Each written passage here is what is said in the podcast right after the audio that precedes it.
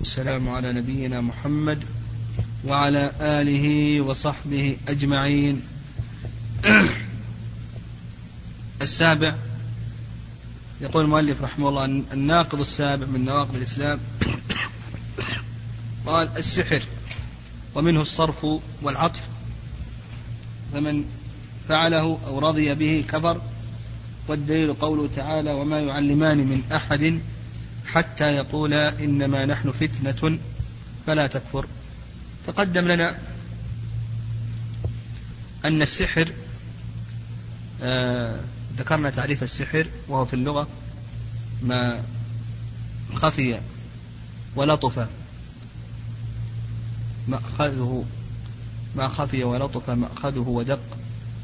وأما في الاصطلاح ذكرنا أنه طلاسم ورقى وقراءات يتوصل بها الساحر إلى التأثير في بدن المسحور وعقله وإرادته.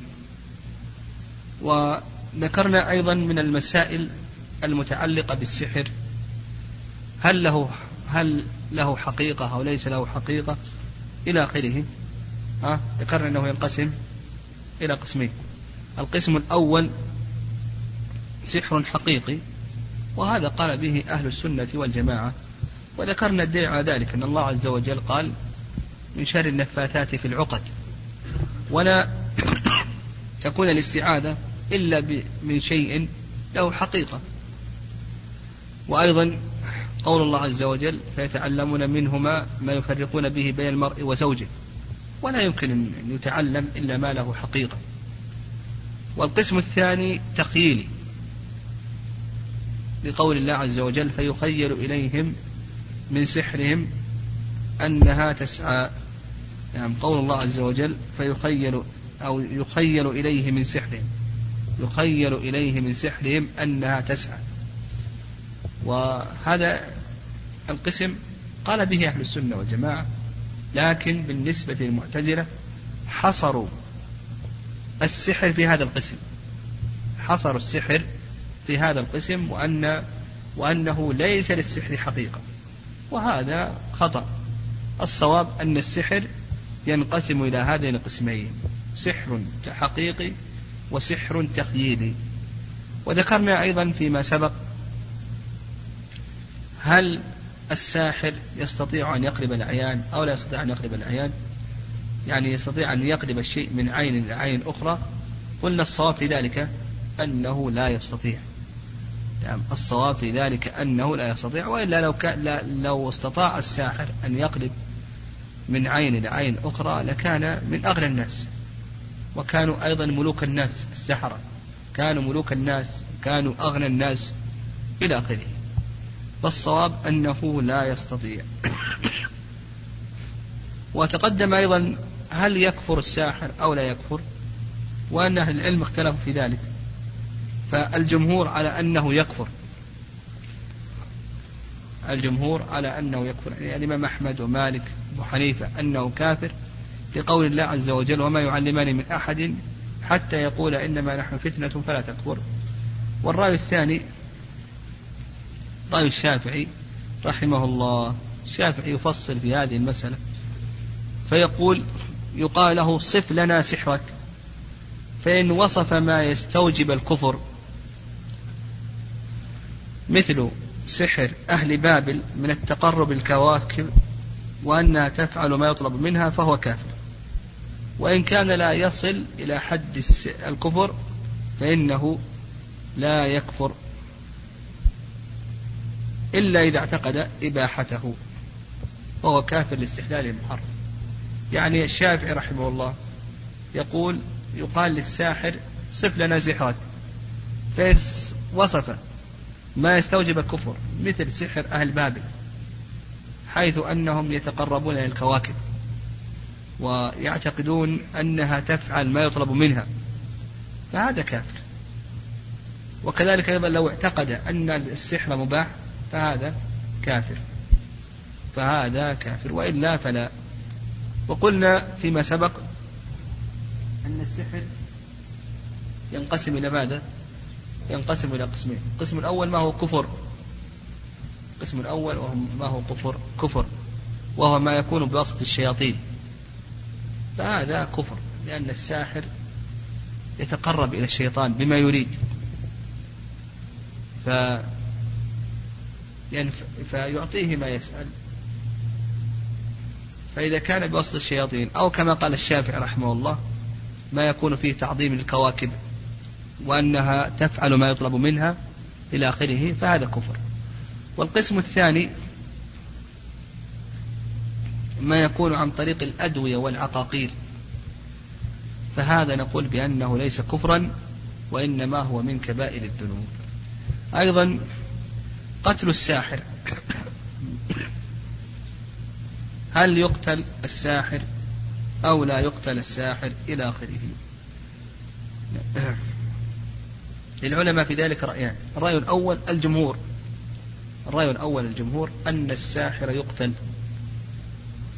والرأي الثاني رأي الشافعي رحمه الله أن الساحر لا يقتل إلا إذا فعل ما يبلغ الكفر بسحره.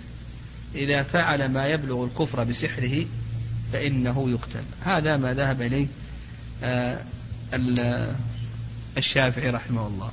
والصواب في هذه المسألة أنه يقتل سواء قلنا بأن سحره كفر أو قلنا بأنه من كبائر الذنوب.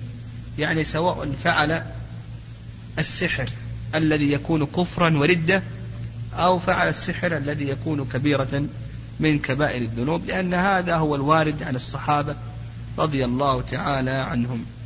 وقد ورد في حديث جندب رضي الله تعالى عنه أن النبي صلى الله عليه وسلم قال حد الساحر ضربه بالسيف. هذا أخرجه الترمذي. نعم أخرجه الترمذي لكنه ضعيف هذا الحديث. و أيضا قلنا هو الوارد عن الصحابة حيث بجالة. قال أتانا كتاب عمر قبل موته بسنة أن أن اقتلوا كل ساحر. حيث بجالة قال أتانا كتاب عمر قبل موته بسنة أن اقتلوا كل ساحر. آه. فقتلوا ثلاث سواحل وهذا في صحيح البخاري وأيضا رواه الإمام أحمد لكن في في مسند الإمام أحمد رحمه الله أن اقتلوا كل ساحر هذه اللفظة ليست في البخاري في مسند الإمام أحمد رحمه الله فقط وكذلك أيضا حفصة أمرت بجارية لها سحرتها أمرت أن تقتل. نعم أن تقتل. وهذا القول هو الصواب. الصواب في هذه المسألة أن الساحر أنه يقتل. نعم هذا هو الصواب. آه، أيضا من المسائل المتعلقة بمسألة السحر. حكم إتيان السحرة. إتيان السحرة والكهنة. حكم إتيانهم. نقول بأن إتيان السحرة ينقسم إلى أقسام. القسم الأول القسم الأول أن يأتيهم ويصدقهم في أمر غيبي مطلق. أو نسبي مع اعتقاد أن الشياطين لا تخبره. يقول القسم الأول أن يأتيهم ويصدقهم في الغيب المطلق أو الغيب النسبي مع اعتقاد أن الشياطين لا تخبرهم فإذا صدقهم في الغيب المطلق ما الحكم؟ ها؟ كفر ماذا؟ أكبر. لماذا؟ لأنه صرف شيئا من خصائص الربوبية لغير الله عز وجل. فإن الغيب المطلق هذا لا يعلمه إلا الله عز وجل. كما قال الله عز وجل وعنده مفاتح الغيب لا يعلمها إلا هو. فالقسم الأول إذا جاء السحرة وصدقهم في الغيب المطلق أو صدقهم في الغيب النسبي. مع اعتقاد أن الشياطين لا تخبرهم فنقول بأن هذا شرك أكبر مخرج من الملة. أما الغيب المطلق فهذا ظاهر أنه من خصائص الله عز وجل. كذلك أيضا الغيب النسبي إن اعتقد يعني الغيب النسبي أن يعني ليس الغيب المطلق وإنما هو غيب بالنسبة لمكان أو غيب بالنسبة لزمان. فإذا كان يعتقد أن الشياطين أخبرتهم بهذا يعني هو أخبره هذا الساحر عن أمر حدث أو أمر سيحدث في بلد كذا أو في زمن كذا ويعتقد أن الشياطين تخبرهم بذلك فهذا ليس كفرا أكبر وإنما هو كفر أصغر. وإن اعتقد أن الشياطين لا تخبرهم ها ففي هذا صرف من أي شيء؟ صرف لشيء من خصائص الله عز وجل. هذا القسم الأول. القسم الثاني أن يصدقهم في غيب نسبي مع اعتقاد أن الشياطين تخبرهم. يعني أخبره الساحر أنه سيحدث كذا في زمان كذا أو في مكان كذا وهو يعتقد أن الشياطين تخبرهم بذلك. فهنا نقول بأنه كفر أصغر كفر أصغر وعقوبته عقوبتان. العقوبة الأولى أنه كفر أصغر والعقوبة الثانية أنها لا تقبل له صلاة مدة أربعين يوما. ويدل لذلك حديث بعض أزواج النبي صلى الله عليه وسلم أن النبي عليه الصلاة والسلام قال من أتى عرافا فصدقه بما يقول لم تقبل له صلاة أربعين يوما. وهذا أخرجه الإمام أحمد رحمه الله في مسنده وإسناده صحيح. وأيضا حيث أبي هريرة أن النبي عليه الصلاة والسلام قال من أتى عرافا أو كفر بما أنزل على محمد. وهذا أخرجه أبو داود والنسائي والترمذي والماجه وإسناده صحيح بمجموع طرق. القسم الثالث أن يأتي السحرة والكهنة إتيانا مجردا بدون سؤال فقط. أن يأتيهم اتيانا مجردا فقط بدون سؤال. فهذا نقول بأنه محرم لكنه ليس كفر. محرم من باب سد الذرائع. ولهذا في حديث معاوية بن الحكم في صحيح مسلم أنه قال قلت يا رسول الله إن منا رجال يأتون الكهان. فقال النبي صلى الله عليه وسلم فلا تأتهم. قال قلت يا رسول الله إن منا رجال يأتون الكهان. قال قلت قال النبي عليه الصلاة والسلام فلا تأتهم. فإذا أتاهم مجرد إتيان ولم يسأل وإسناده صحيح بمجموع طرق. القسم الثالث أن يأتي السحرة والكهنة إتيانا مجردا. بدون سؤال فقط. أن يأتيهم إتيانا مجردا فقط بدون سؤال. فهذا نقول بأنه محرم لكنه ليس كفر. محرم من باب سد الذرائع. ولهذا في حديث معاوية بن الحكم في صحيح مسلم أنه قال قلت يا رسول الله إن منا رجال يأتون الكهان. فقال النبي صلى الله عليه وسلم فلا تأتهم. قال قلت يا رسول الله إن منا رجال يأتون الكهان. قال قلت قال النبي عليه الصلاة والسلام فلا تأتهم. فإذا أتاهم مجرد إتيان ولم يسألهم ولم يصدقهم فنقول بأن هذا محرم ولا يجوز. لحديث معاوية بن الحكم رضي الله تعالى عنه ولأن أيضا هذا من باب سد الذرائع. القسم الثالث القسم الثالث أن يأتي هؤلاء الكهنة السحرة لأجل سؤالهم وامتحانهم وتبيين كذبهم وزيفهم ودجلهم إلى آخره.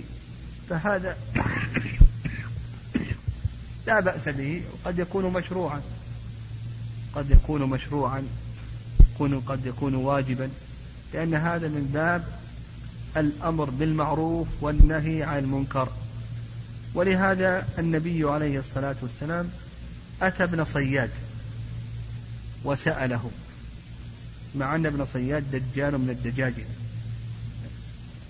أتاه وسأله وقال له النبي عليه الصلاة والسلام اقسأ فلن تعدو قدرك.